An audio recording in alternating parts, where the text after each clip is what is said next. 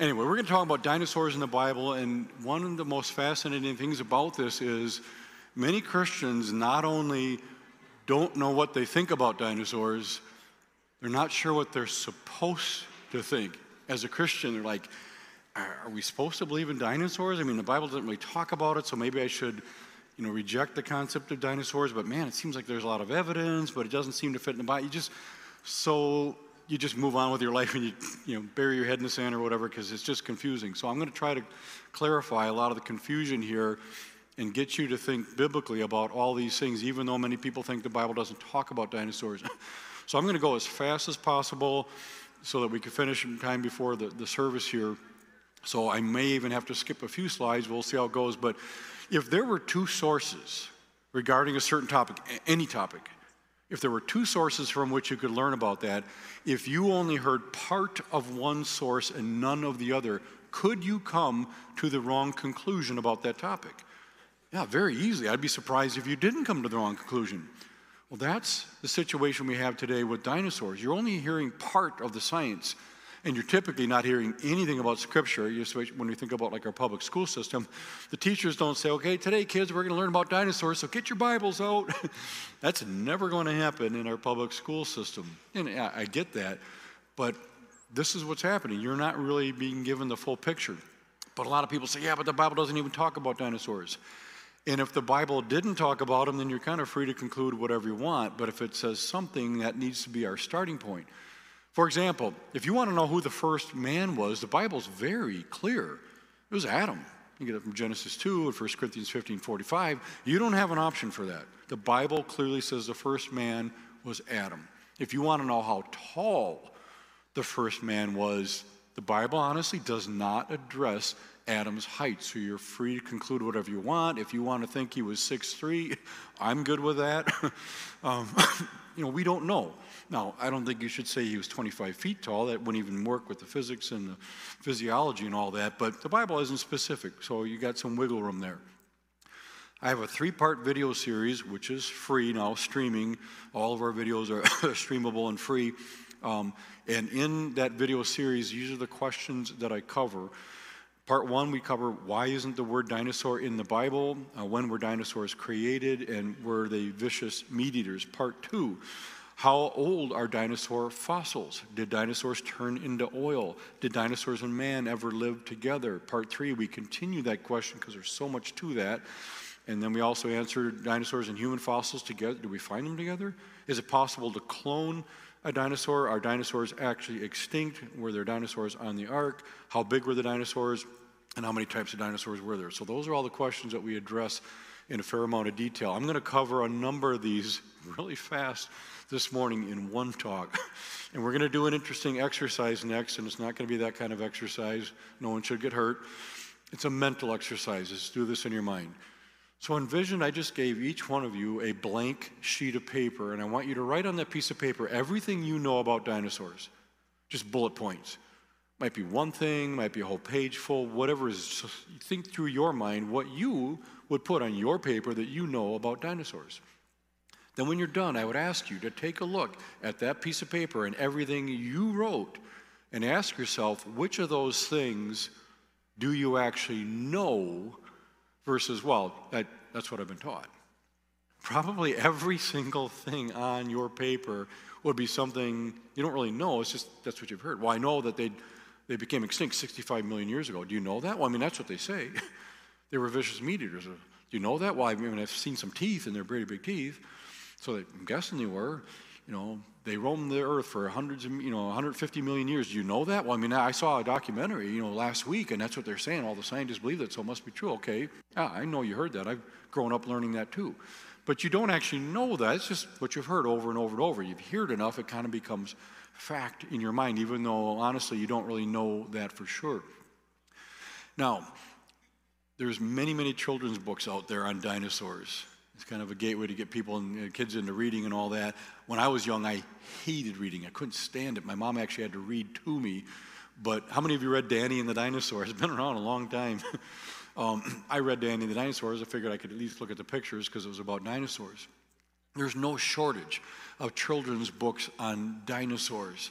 and most of them are coming at it from an angle that wouldn't necessarily be consistent with Scripture, but that's what they learn, and they, they don't have any reason to doubt that, so it becomes truth, and then they kind of start doubting the Bible later because the two don't seem to fit together very well. Even Doctor Seuss teaches us about dinosaurs. This is what this book said. It said, "I am the Cat in the Hat you've met before. Today I will speak of the great dinosaur. Dinosaurs lived on the earth long ago before you and me. So how do we know? From fossils. Dinosaur teeth, eggs, and bone got stuck in the muck. That muck turned to stone. These fossils are old. They are dusty and worn because they were made long before you were born." Then it goes on to say, not hundreds of years, not thousands of years, but millions of years long before you were born. So what is Doctor Seuss teaching us about dinosaurs? That they lived so long ago they were on the planet before people were even here. That's what we learn from Doctor Seuss and almost all the other children's books. So our kids grow up, that's It's truth. I mean, it's in the book. It's what their teacher said, and we're not telling them that it's wrong or why it might be wrong or anything, so it just becomes truth to them.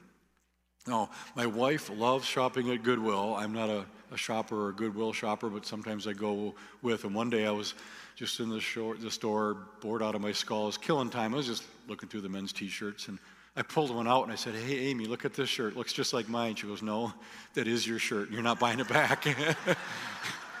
It really was mine. She stole it out of the closet, and I didn't get it back. But another time, we were in the store, and I was trying to find something to do to kill time, and I thought, I know what I'm going to do. I'm going to go over to the children's book section, and the first book that I see on dinosaurs, I will pull it off the shelf, and I bet that the first page I turn to will talk about millions of years ago. And if I am right, I owe me a hot fudge sundae. And if I'm wrong, I owe me a hot fudge sundae. So either way, it was going to work out well. So I went over. This was the actual book I found. I saw the spine. I pulled it off, and I actually bought it so I could take a picture of it and put it in my PowerPoint. And I opened up to the first page, and this is what it said. Dinosaurs lived long, long ago, even before people lived on the earth. They lived and ruled, uh, ruled and roamed the land for millions of years. So yeah, I got the hot fudge sundae. And even the back of the book, it continues, as millions of years ago, dinosaurs walked the earth. So it's just, it's a given. Dinosaurs, millions of years. We all know that, right? Because you hear it everywhere you go. So we go to school typically. When I say school, I'm generically referring to the public school system, which most Christians have grown up in. I did. So you go to school, you learn about history. And you go to church, and you learn about Jesus. And you go back to school, and you learn about science. And you go back to church, and you learn about Jesus. You go to school, and you learn about dinosaurs. And you go back to church, and you learn about Jesus. And you just don't know where to stick a dinosaur in the Bible. It's just the two just like, how, how are you going to do that? You can't put it in the New Testament, but even in the Old Testament, it's just like, you know what I say? You don't stick a dinosaur in the Bible. Why would I say that? Because it sounds like a problem. Like, I don't know where to put this guy. Just I can't really bury him here. Just, I don't know. You don't have to stick a dinosaur in the Bible. You study God's Word, and you learn real history, and that helps you understand where do dinosaurs fit in. It's not a problem at all when you really research this. So why don't we find the word dinosaur in the Bible? Here's the short version of this. I grew up with the King James Version. I still use it. I've memorized a lot of verses in it, so I don't want to read other versions. I do read other versions, but I, if I come to a verse I've memorized, I skip it because I just don't want to mess with the memorization thing. But I realize it's like Shakespeare, you know, reading it, because it was translated in sixteen eleven. What's interesting about that is that is two hundred thirty years before we invented the word dinosaur. I absolutely do not expect to find the word dinosaur in here because that word didn't even exist when they were translating the King James Version. But you do see the word dragon quite often in the Bible. And I think most of these occurrences, it's talking about something that we would call a dinosaur, but they didn't have that word, so they used the word dragon to refer to these creatures that they were talking about. And we'll see that a little more in a second. So what's the standard view on dinosaurs? Well, Time magazine had a cover article, "The Truth About Dinosaurs." Okay, very bold, and it's going to help their sales because what is it implying? They're going to teach you the truth. Well, you want to know the truth, right? You got to get their magazine to read it. There was a subtitle on this cover, which I couldn't believe they put on there. I was thinking, they did not think this through. Here was a subtitle. It says, "Surprise, just about everything you believe is wrong." Kind of condescending, like, you don't know the truth. We're going to tell you the truth. Wait a minute. Where did most people learn about dinosaurs? from them, from the secular magazines, Smithsonian, National Geographic, Science Magazine, and all that. But now they're telling us all that's wrong. So they're admitting they were wrong before, or if they're admitting they were wrong before, why should we trust them now? How do we know they're magically right now when they're admitting that was all wrong before, but now trust us? That doesn't make any sense at all. So here's the, the basic standard timeline. Dinosaurs become extinct sixty-five million years ago. Man started to evolve from an ape-like creature six million years ago, and in our modern form, we showed up about two hundred thousand years ago. That's the secular timeline that we all learn. And a lot of Christians say, well, you know, it's, it's science, so somehow the Bible fits in around that somewhere, or, you know, whatever. We, we do our best to try to make the two fit together. I don't think they go well together. The main point is there are millions and millions of years of existence between the death of dinosaurs and the appearance of man. So man never lived together with dinosaurs. That's the secular narrative that we all learn. Okay, so when were dinosaurs created? Well, to answer these questions, we should really go to our starting point. Again, if the Bible doesn't address it at all, you're free to conclude what you want, but if the Bible says something, that needs to be your starting point, and everything else you learn after that has to comport with what the Bible is actually saying about that. So what does the Bible say? Well, it says, for in six days, Lord, made the heavens, the earth, the sea, and all that in them is, and rested on the seventh. God says he created everything in six days. It doesn't say, I, God, created everything in six days. Well, I mean, except for the dinosaurs. I mean, it couldn't have done that. I mean, really? No, he says he created everything. Dinosaurs are part of everything. And it refines it even further. God says, and, and God said, let the earth bring forth the living creatures after his kind, cattle and creeping things, beasts of the earth after his kind, and it was so. God says he created the land creatures on day six. Dinosaurs were land creatures. So according to Scripture, they would have been created on day six. If you have a problem with that, you don't have a problem with my philosophy. You have a problem with what's written in your Bible. I'm pointing you not to my research, but to your Bible that you have. Always go back there. Don't trust me. Trust the written word of God. But you can't have dinosaurs on day six, but they were land creatures, and the Bible says God created land creatures on day six, so that would imply dinosaurs were created on day six. But weren't they vicious meat eaters, and they would have eaten Adam and Eve because Adam and Eve were created on day six? So you just can't have this. You can't have it, not because of what Scripture says, but because of what you think you know from secular scientists who don't really even respect God or even believe in him. You're going to go with what they say and then tell God what he really meant in his word. And people say, well, the Bible doesn't even tell us what dinosaurs ate. It doesn't even talk about dinosaurs. Don't tell me that it tells us what they ate. It actually does. It's very straightforward. Genesis one, twenty-nine through thirty, God said, behold, I have given you every plant yielding seed that is on the face of the earth, and every tree with the seed of the fruit. You shall have them for food. And to every beast of the earth, and to every bird of the heaven, and everything that creeps on the earth, everything that has a breath of life, I have given every green plant for food, and it was so. All of God's creatures originally were vegetarian. It may shock you. It's not, not, not my philosophy. It's God's word. That's what he told us. If it wasn't that way, he could have told us something different. But this is what he told us. But you can't believe God's word. Because look at the T-Rex. Look at those teeth. I have a replica sitting out on my table there. One of these teeth about six inches long. You're telling me that that guy was a vegetarian? That's crazy. I can't believe anything you're saying. That's just nuts. Well, that's what God's word says. And let's ask ourselves a question. Just because something has large or sharp teeth, does it make it a meat eater? Here's the skull of a creature around today, very sharp teeth on this guy. Obviously, that's the skull of a meat eater. It's the skull of a fruit bat. You have any idea what fruit bats eat? Eat pizza. No, they eat fruit. That's why we call them fruit bats. Just because they have sharp teeth doesn't make them a meat eater. Here's another skull. This guy's got to be a vicious meat eater. It's the skull of a grizzly bear. Well, grizzly bears can eat meat, but they're largely vegetarian. Here's another skull, huge teeth on this guy, obviously a vicious meat eater. That's the skull of a hippo. Hippos are basically vegetarian. And one last one, the teeth on this guy are really, really sharp. I've got to be a vicious meat eater. The skull of a giant panda. Pandas use those very sharp teeth for stripping bamboo or when they're pretending to play the flute. Again, just, I saw that picture, I had to put that in there. It's just my bad sense of humor. Just because something has larger sharp teeth doesn't make it a meat eater. Now, this actually belongs to me, uh, not the car, the picture. uh, actually, the picture's not even mine. I got it off the internet.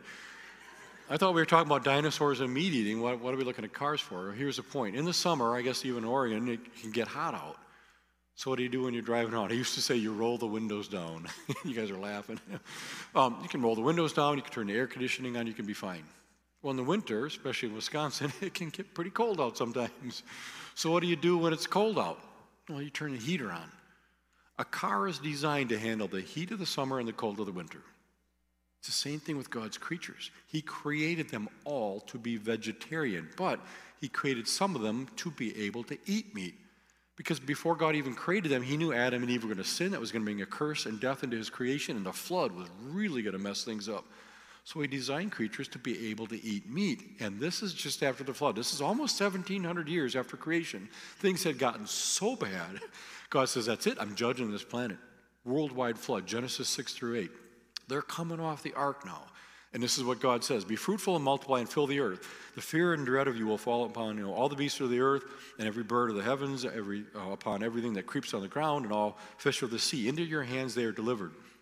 Okay, in this portion, they're coming off the ark, and God says, now all the creatures are going to be afraid of you.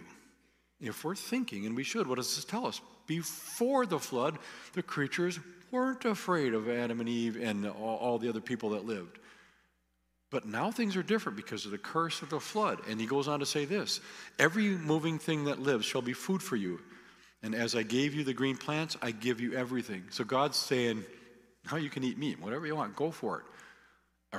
So were dinosaurs vicious meat eaters? I think some of them were. Not originally, but God allowed that because of the curse and all that, and he designed them to be able to do that. Same thing with humans and all that. We can eat meat, and God says it's okay now. That's what Scripture says. A lot of people think, oh, I didn't see that before. I guess I read it, but I didn't really think about that. So how old are these fossils? And specifically, how do they determine how old they are? I got to go through this really quick. When they dig up a dinosaur bone, they don't find a tag on it saying sixty-five million years old. They have to assign an age, and it's not really scientific. Let me give you an example. So a scientist digs up some dinosaur bones, and they're real, and then they bring it into a laboratory to get a date on it. Well, the scientist in the laboratory has a question. Where did you find this thing? Meaning in the geologic column. What layer did you find it? Why do they care? They want to know what layer it's in so they can figure out how old it's supposed to be. The layers of the earth were assigned ages before we even had radiometric dating. So if you find a bone in a certain layer, it's got to be that age or the age of the layer. So they want to know what, like, no, just date the bone. Well, they say, you know, this is a T-Rex bone. Oh, T-Rex, well, they died out, you know, just at the end of the Cretaceous, about sixty-five million years ago. So the bone's going to be about sixty-five million years old. You don't know that. Date the bone. So they say, I can't date the bone. It's too old. We can't use carbon fourteen or anything on it because carbon fourteen doesn't last that long, so we can't date the bone. Wait a minute. You don't know the age yet, so don't tell me it's too old to date. But they do that because they just assume evolution is true and all that's true. But they have a target now. It's got to be about sixty-five million years old, so they don't date the bone. You just put it off to the side. All right. So do they date the rock layer they found it in? Nope. Those are sedimentary layers, fragments of other rocks. You can't use radiometric dating on sedimentary layers. So they don't date the bone. They don't date the layer the rock was in. They bring, bring in a nearby igneous rock that was by the layer where the bones were found, which you can do radiometric dating on, and then they date the rock. And they have multiple methods. You know, rubidium, strontium, potassium, argon, all these things, they use different methods. So one method, uranium lead, says it was one point one billion years old. Well, that's obviously wrong. You could throw that one out, so they throw it out. Next to them, rubidium strontium says one hundred three thousand years old. That's, that's way too young. There must have been some contamination, so we can throw that date out. Then they have fission track dating, twenty-five million years old. Well, we're getting closer, but that's obviously wrong. Throw that one out. Then potassium argon method, sixty-eight million years old. Ah, see? We were thinking sixty-five, and it turned out to be sixty-eight million years old. And it's just brilliant. So summarizing this whole thing, did they discover a dinosaur bone? Yes, they did. Was it a T-Rex bone? Yeah, we can tell it's a T-Rex bone. Should it be sixty-five million years old according to their expectations? According yeah, to their scenario, it should be sixty-five million years old according to their story. Did they date it by potassium argon and get sixty-eight million years? Yeah, they did. So it's published now in the paper, and the public is in awe. They're like, man, these scientists, I don't know how I can get that smart. I'm glad they're doing it. I couldn't do it. And we're just, we're wowed. And we're intimidated by how smart they are. They totally cheated the whole way. And there's a lot more. I have a whole series of talks on things like that. I'm going to give you four quick reasons why there's no way these bones can be millions of years old. First of all, most bones we find, dinosaur bones, are still fresh. Bones do not have to be turned into stone to be fossils, and usually most of the original bone is still present in a dinosaur fossil. Modern bones that fall into mineral springs can become permineralized or fossilized within a matter of weeks. It doesn't take millions of years. If you can fossilize them quickly, how come the bones we're seeing are still fresh? If they've been around sixty-five million years, they should have fossilized a long time ago. And then carbon fourteen. I give lectures on carbon fourteen dating. Carbon fourteen decays away so quickly, it's not going to last millions of years. It only lasts a few tens of thousands of years. So you can't get millions of years out of this dating method. And if the bones are sixty-five million years old, the carbon fourteen should be long gone, millions of years ago. It's still in all the bones. And now we actually have soft tissue in red blood cells in dinosaur bones. And I know you are all sick and tired of hearing about soft tissue in dinosaur bones, right? No? Oh, well, they just discovered it yesterday, and so you haven't heard about it yet. No. Try nineteen ninety-five. The scientist who accidentally discovered it, she did her test seventeen times. She wouldn't believe it each time. It can't be. It can't be. These bones are sixty-five million years old. It can't be soft tissue and red blood cells. seventeen times she finally said, this is soft tissue and red blood cells and dinosaur bones. But they're not going public with it much yet because they don't have an explanation of how these materials can last long. I can say a lot more about that. I'm going to show you a very short video, something that very few people on the planet have seen. You're going to see soft tissue in dinosaur bones in the laboratory being stretched. That's dinosaur soft tissue. Very elastic, looks very fresh. Is that sixty-five million years old? Absolutely impossible. And since they found it accidentally in nineteen ninety-five, we have been finding it over and over and over. Now we even have D N A in dinosaur bones, which is more fragile than red blood cells and soft tissue. These are all evidences that these things are thousands of years old, not millions. They were buried about four and a half thousand years ago in a flood. I did a dinosaur excavation a few summers ago in western Colorado. I was close to Dinosaur, Colorado. I didn't even know that city existed, but I thought I got to drive through there before I go to the excavation. And I saw a sign for a church that said this, Dinosaur Bible Fellowship. I thought, how cool is that? There's got to be a lot of kids at that church. I was also very close to Dinosaur National Monument, just across the border in Utah. It's the side of a cliff exposed. There are fifteen hundred dinosaur bones in this cliff. They were all over the place. You can walk up to them. You can actually touch them.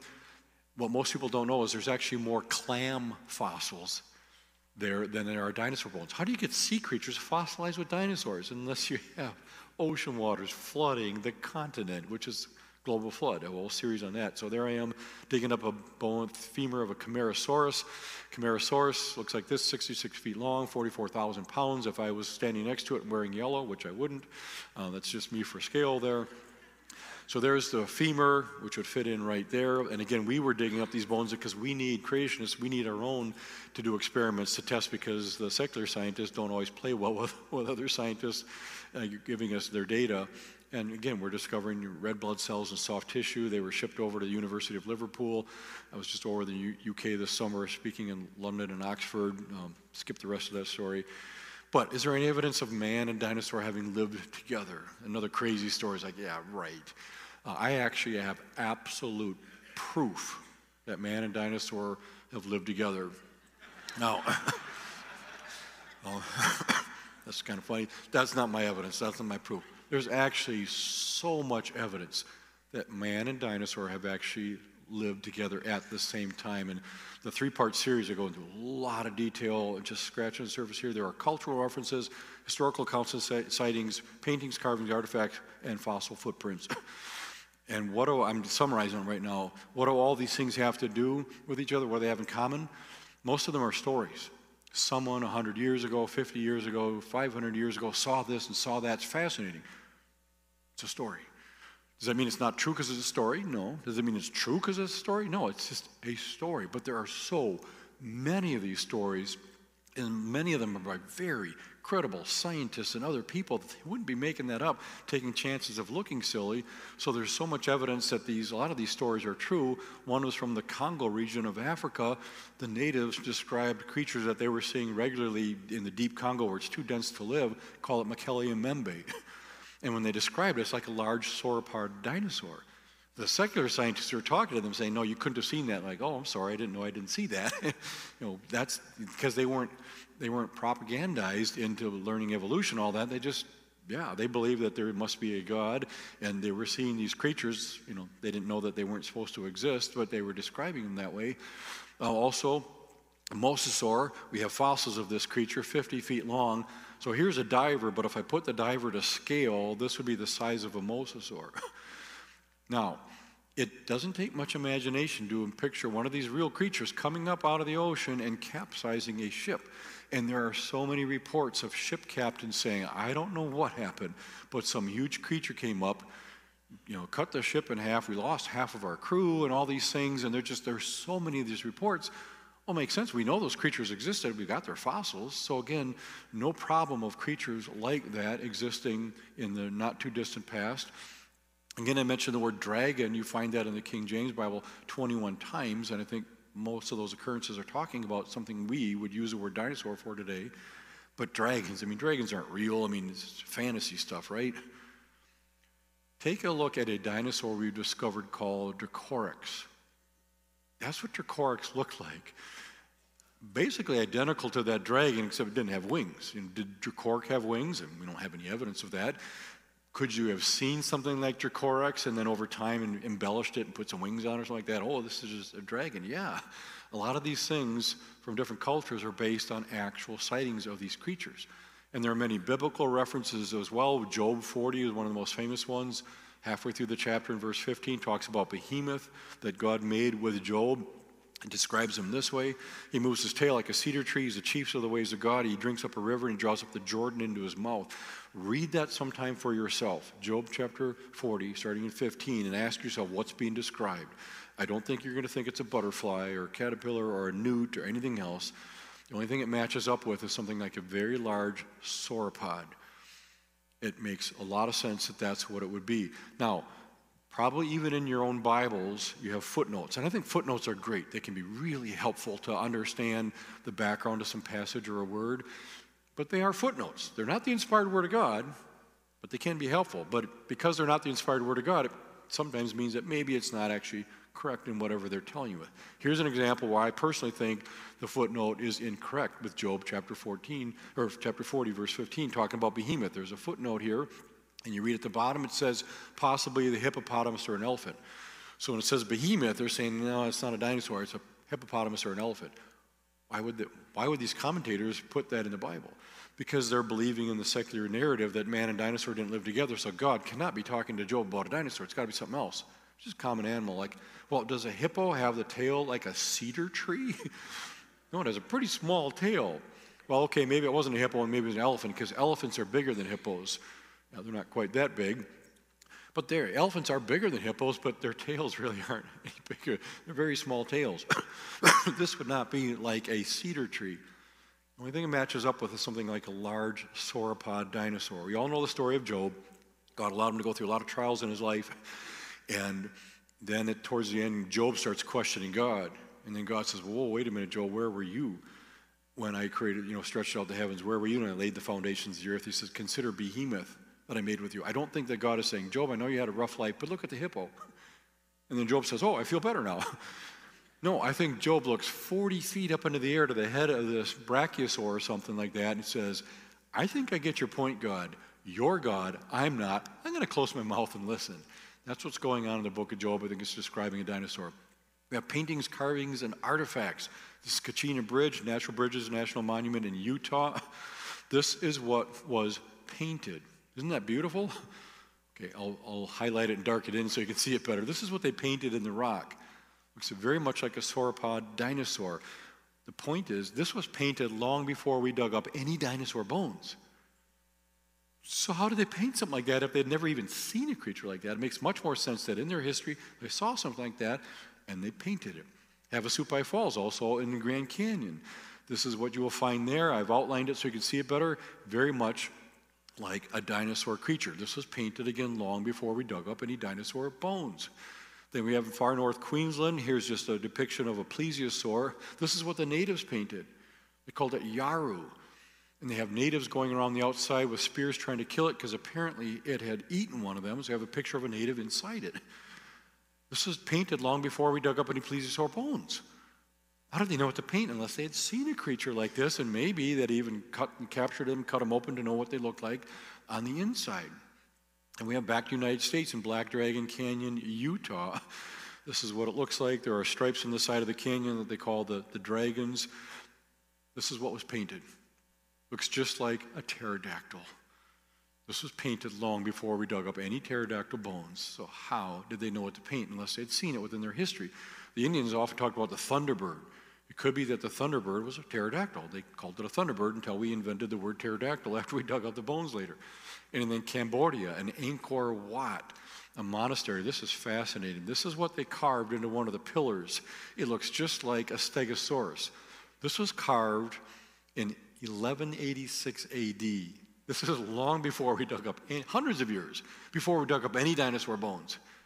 How do they know what to carve unless within their history they had seen something like that? So you're looking around today and you don't really see a dinosaur. I haven't seen any, so where did they go? Largely eliminated by the global flood. Most creatures drowned in the waters, their bodies just decomposed, they're gone. There's no remnants of them at all. Some in local areas would get buried under sediments and then their bones can fossilize, and those are the ones that we dig up today. But the vast majority of people and other animals and dinosaurs would have drowned in the flood. Now, I will answer one other question really quickly, but I need to wrap up because we have a, a short period of time here. Everyone wonders, like, what about like the Ark and dinosaurs on the Ark? Because they're all thinking, like, oh, okay, you couldn't have dinosaurs in the Ark because they're massive and they, you know, they're not here today and all that. Very quickly, looking at Scripture, always going back to what does it say? Not what your philosophy is or my philosophy is. What does Scripture say? Noah took two of each kind of animal. It doesn't say species. That's a modern word that scientists use today that they can't even define really. Two of each kind, and he didn't go out and find them. God brought them to him. Two of each kind. It doesn't say two of each kind except for dinosaurs. It says two of each kind. And God brought them to Noah. Dinosaurs are kinds of animals. In fact, there are probably anywhere from fifty to seventy major kinds of dinosaurs. But you can't fit a huge T-Rex on that ark. Why would you need to? The largest dinosaur egg we've ever discovered is about the size of a football. So even a huge T-Rex starts out small, and you probably don't want a full-grown one on there. He comes off the ark, if you could fit, he comes off the ark, and you say, okay, procreate and have more baby dinosaurs. It's like, I'm too old for this. Then why did we have you on the ark? It would make more sense that God would bring younger, healthy ones to the ark, and when they got off, they could have offspring. So there'd be no problem fitting two of each kind, and the average size of a dinosaur is about the size of a bison, or a little bit smaller. Some were as small as chickens. Some were large, but even the large ones start out small. So no problem whatsoever. And there's a lot of studies, technical studies done, showing how there's no problem having two of each kind of animal on that ark. It's not a silly story unless you look at it as a bathtub-sized ark with giraffe heads sticking and all that. That's a silly story, but that's not the biblical story. When you look at what the Bible says, it makes so much sense, more and more and more. And I'll throw in one other thing for free. Um, So the silly story of eight people coming off the ark, Noah and his wife, Joan of Arc, and then their three sons and their wives, um, they come off the ark and repopulate the earth, right? And then two of each kind of animal? That's just crazy. Yeah, like all the people today came from people coming off the ark not long ago, right? Guess what secular scientists are discovering? Genetic information telling us that not too long ago, almost everyone on the planet was wiped out, and just a small group to survive to repopulate the earth. Because the genetic diversity isn't there. It hasn't spread out. It's really narrow. We're so closely related. So they say, okay, well, there were millions of people in evolution and all that, but they almost all died out recently, and then we started over again. That's what the Bible says. Animals. The same thing with animals. They think that all animals today came from a smaller population because all the other ones went extinct, and then a small population repopulated the earth about the same time people did. Why does that sound so familiar? Oh, yeah, the biblical narrative. So, scratching the surface, it's all about the authority of Scripture. Do you really Go to Scripture as the ultimate authority, or do you go somewhere else first? Well, there were vicious meat eaters millions of years ago and this and that, and then you go to God's Word to tell God what He actually meant. It didn't mean six days because we know better now. Couldn't have been a worldwide flood. The secular geologists don't believe in that. Dinosaurs millions of years ago, all that, and, and you reinterpret God's Word to fit with your limited thinking. Or do you say, you know what, God, I might not understand all this. I don't even like it all. Honestly, I don't like it all. There's things in here that I wouldn't write that way. I would do differently so I can do whatever I want. But guess what? I didn't create the universe. God did. These are His rules and laws. He said this is the way to success, is to know He created things. He loves us and, and all that. So is your ultimate source of authority really the Bible? I mean, if you're Christian, you're going to say that. But in reality, do you play that out, or do you pick and choose to whatever makes sense to you and compromise? Well, I, maybe God just did it this way. What did He actually say He did? So the resources we brought along, if you've heard it in the service or afterwards you'll hear this, so I don't want to spend too much time. We have tons of free stuff. You know, there's twenty-two, twenty-eight streaming videos. I'm going to make six more next week. We just keep adding more free videos. You can go to our website. There is a, a sign out there with a Q R code you can scan. I got to talk to my daughter. It's not working right now, but it just takes you to our website. So just go to our website and click on the button, free videos. You can watch all of our videos. The free podcasts that I started eleven weeks ago, those are all available through the website. The free newsletter, you can sign up at the table or online. The newsletter and, and question of the month and everything else, all that free stuff. Pocket-sized guide on the inspiration of the Bible, and then the books and blah, blah, blah, and all those other things. So, and I already talked about the Grand Canyon tour, so I'm not going to go through the, the video right now. The website, the starting point project dot com. If you have additional questions, you can contact us anytime. Again, a lot of resources available. But I would encourage you, not just dinosaurs are not that important of a topic. So I'm not here so that you know so many more details about dinosaurs. This was a training exercise that no matter what topic someone brings up, whether it's dinosaurs or anything else, you always say, hold on a second, let me see if the Bible has anything to say about that. If it doesn't, you're free to conclude what you want. But if it says something, that then is your starting point, your foundation, and everything else has to fit with that because that's what God chose to tell us. So with that, I will close in a quick word of prayer. I'll be in the lobby briefly before uh, the second service, but I appreciate you coming this morning. Dear Heavenly Father, just thank you so much for this time we had to look at, just again, ultimately the authority of your word. Help us to be diligent. I pray for everyone here today, and especially myself, that we would be in your word every day looking for wisdom from you so that we can then in turn reach out to a lost and dying world with the only hope that exists, which is the gospel of Jesus Christ. And we pray all these things in Jesus' name. Amen. Q and A? I've, I've been informed we have a few minutes for Q and A. About how many minutes? ten, ten minutes. I think we're going to try to pass a mic around. If not, you'll have to say your question real. Oh, we do have a mic.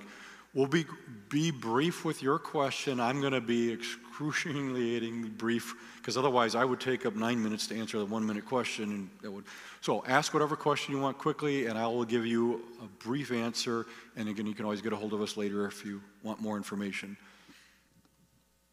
So,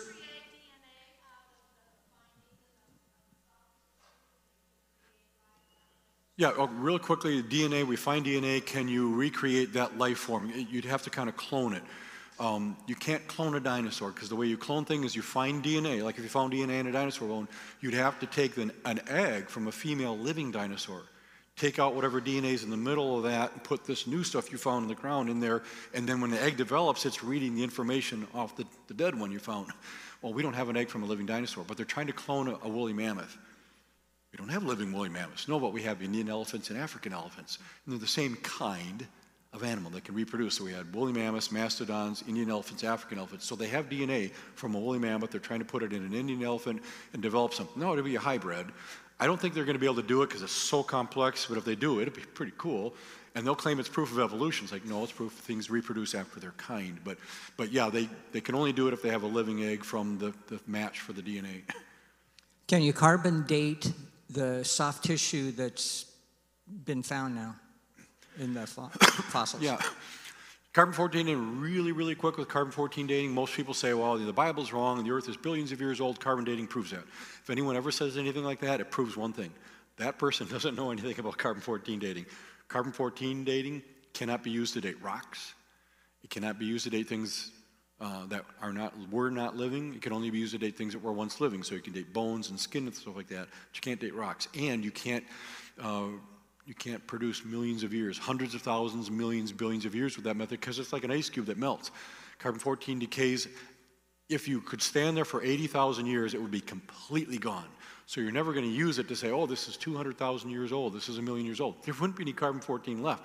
But you can use it to date things that are thousands of years old, and if you know all the factors, you could potentially do it accurately. The problem is they don't take all the factors into account, so sometimes they'll publish a carbon fourteen date and they'll say twenty-four thousand years, thirty-two thousand years. Well, they're not taking all these factors into account, and when you do, those get adjusted, and it interesting, it all comes down to closer to four and a half, five thousand years ago, which four and a half thousand years ago there was a worldwide flood. That's when things were getting buried, and so they're measuring the date back to when they died, when they stopped eating, which can't go into all the details of carbon fourteen dating, but I don't know, I'm sure they've probably, some people probably tried to carbon fourteen date the red blood cells and all that, but the secular scientists wouldn't want to publish that data because, again, they're thinking these tissues have been preserved for millions of years, so it can't have carbon fourteen in it, so they won't even try. They're afraid to find that it might still be there. We're creationists, we would like to. That's why we're getting our own specimens to test. I have to talk to the scientists to say, hey, I know we're looking at these samples. Have you done C fourteen dating on the samples? And, and you can get a hold of me and see if I get an answer in the next few weeks or so. Great question. Okay, so going back when you were talking about behemoth. Um, I believe it's in Revelation, it talks about the Leviathan, where it talks about scales, hard scales that breathes fire. And I know that over a lot of cultures, dragons exist, you know, throughout history. And you were talking about how the Bible does the same thing, about it's consistent and it has um, all the background to it. So can you explain, if dragons don't exist, why does the Bible talk about the Leviathan and dragons are kind of multicultural? Sure. Sure. Actually, even in Job, chapter forty, verse fifteen was behemoth. The next chapter forty-one, right in the beginning, talks about Leviathan. And as it's describing it, it's describing it very straightforward. It doesn't sound like this mythical creature. It's describing a real creature, and, and lots and lots of details. So go, you know, and read it sometime, Job chapter forty-one, Leviathan, and it does reference fire breathing and in Revelation, and it's not a stretch. You know, we've got bombardier beetle today that can combine hydroquinone and, um, and one other element and have these blasts up. There's a lot of detail where it can combine, and then you got fireflies, and you got other things that can produce things that are fire-like. And some dinosaurs, even secular scientists, wonder, it looks like they got these two pipes coming up. It could be that two different gases could come up and combine, and it could actually shoot fire out of its mouth, things like that. That is not a stretch at all. We don't know because we're looking at bones in the past, so you can't know some of those details.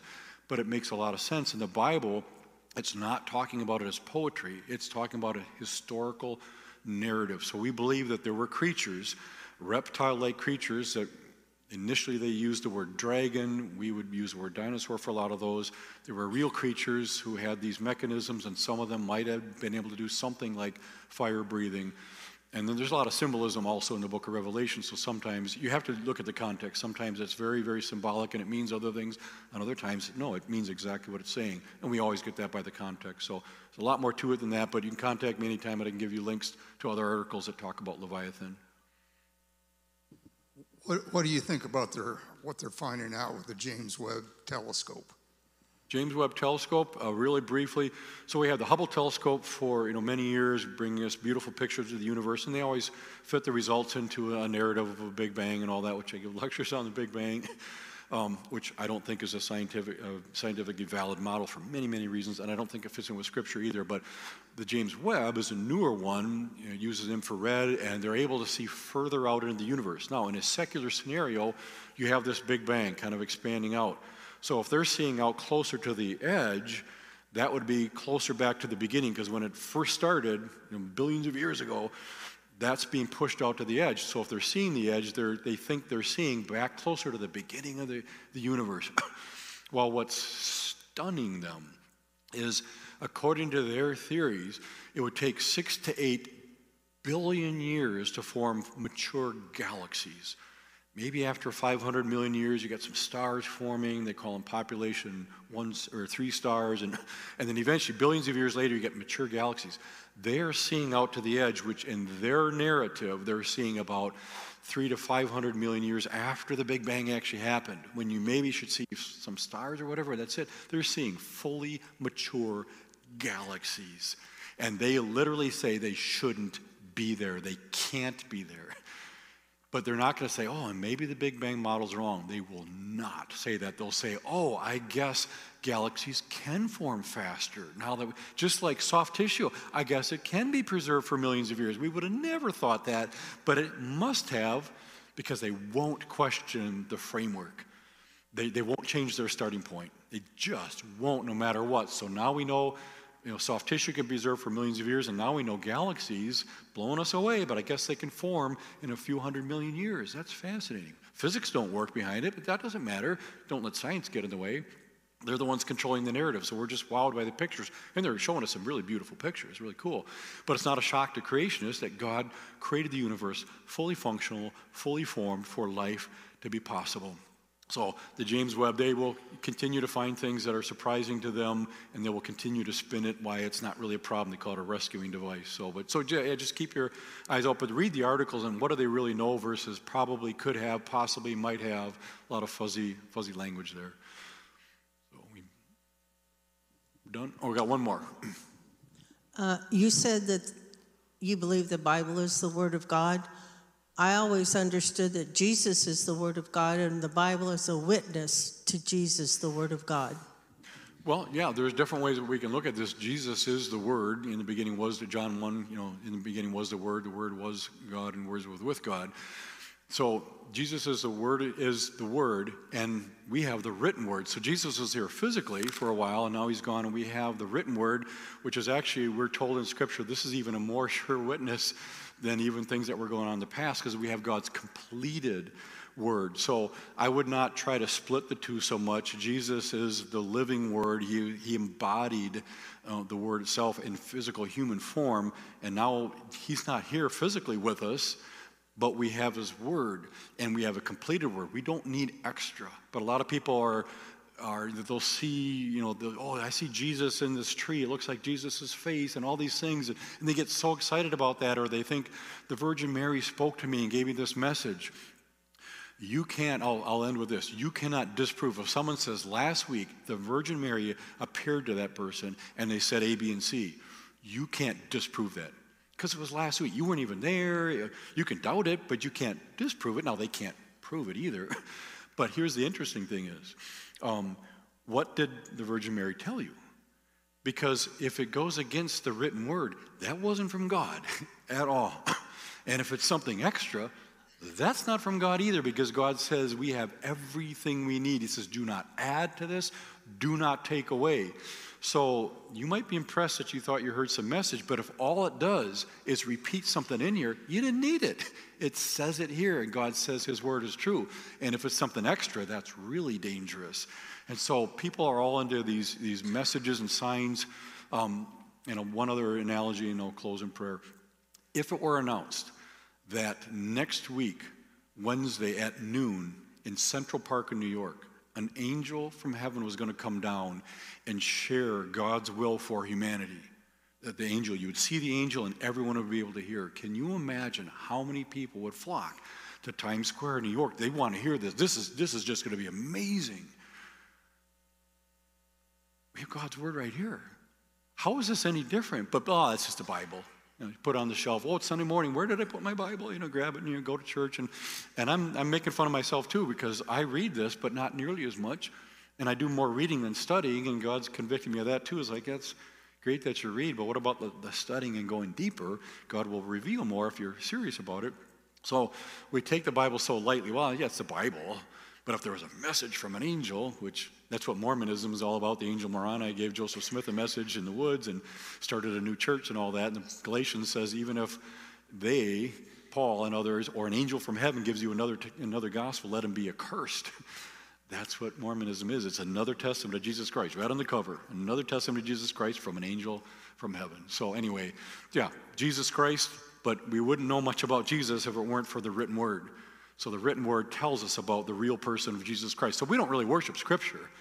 We worship Jesus, but we learn about Jesus through Scripture. So I will close in a word of prayer. Great, great questions. And again, if you want to have uh, see me afterwards, I'll be in the lobby for a little bit before the second service.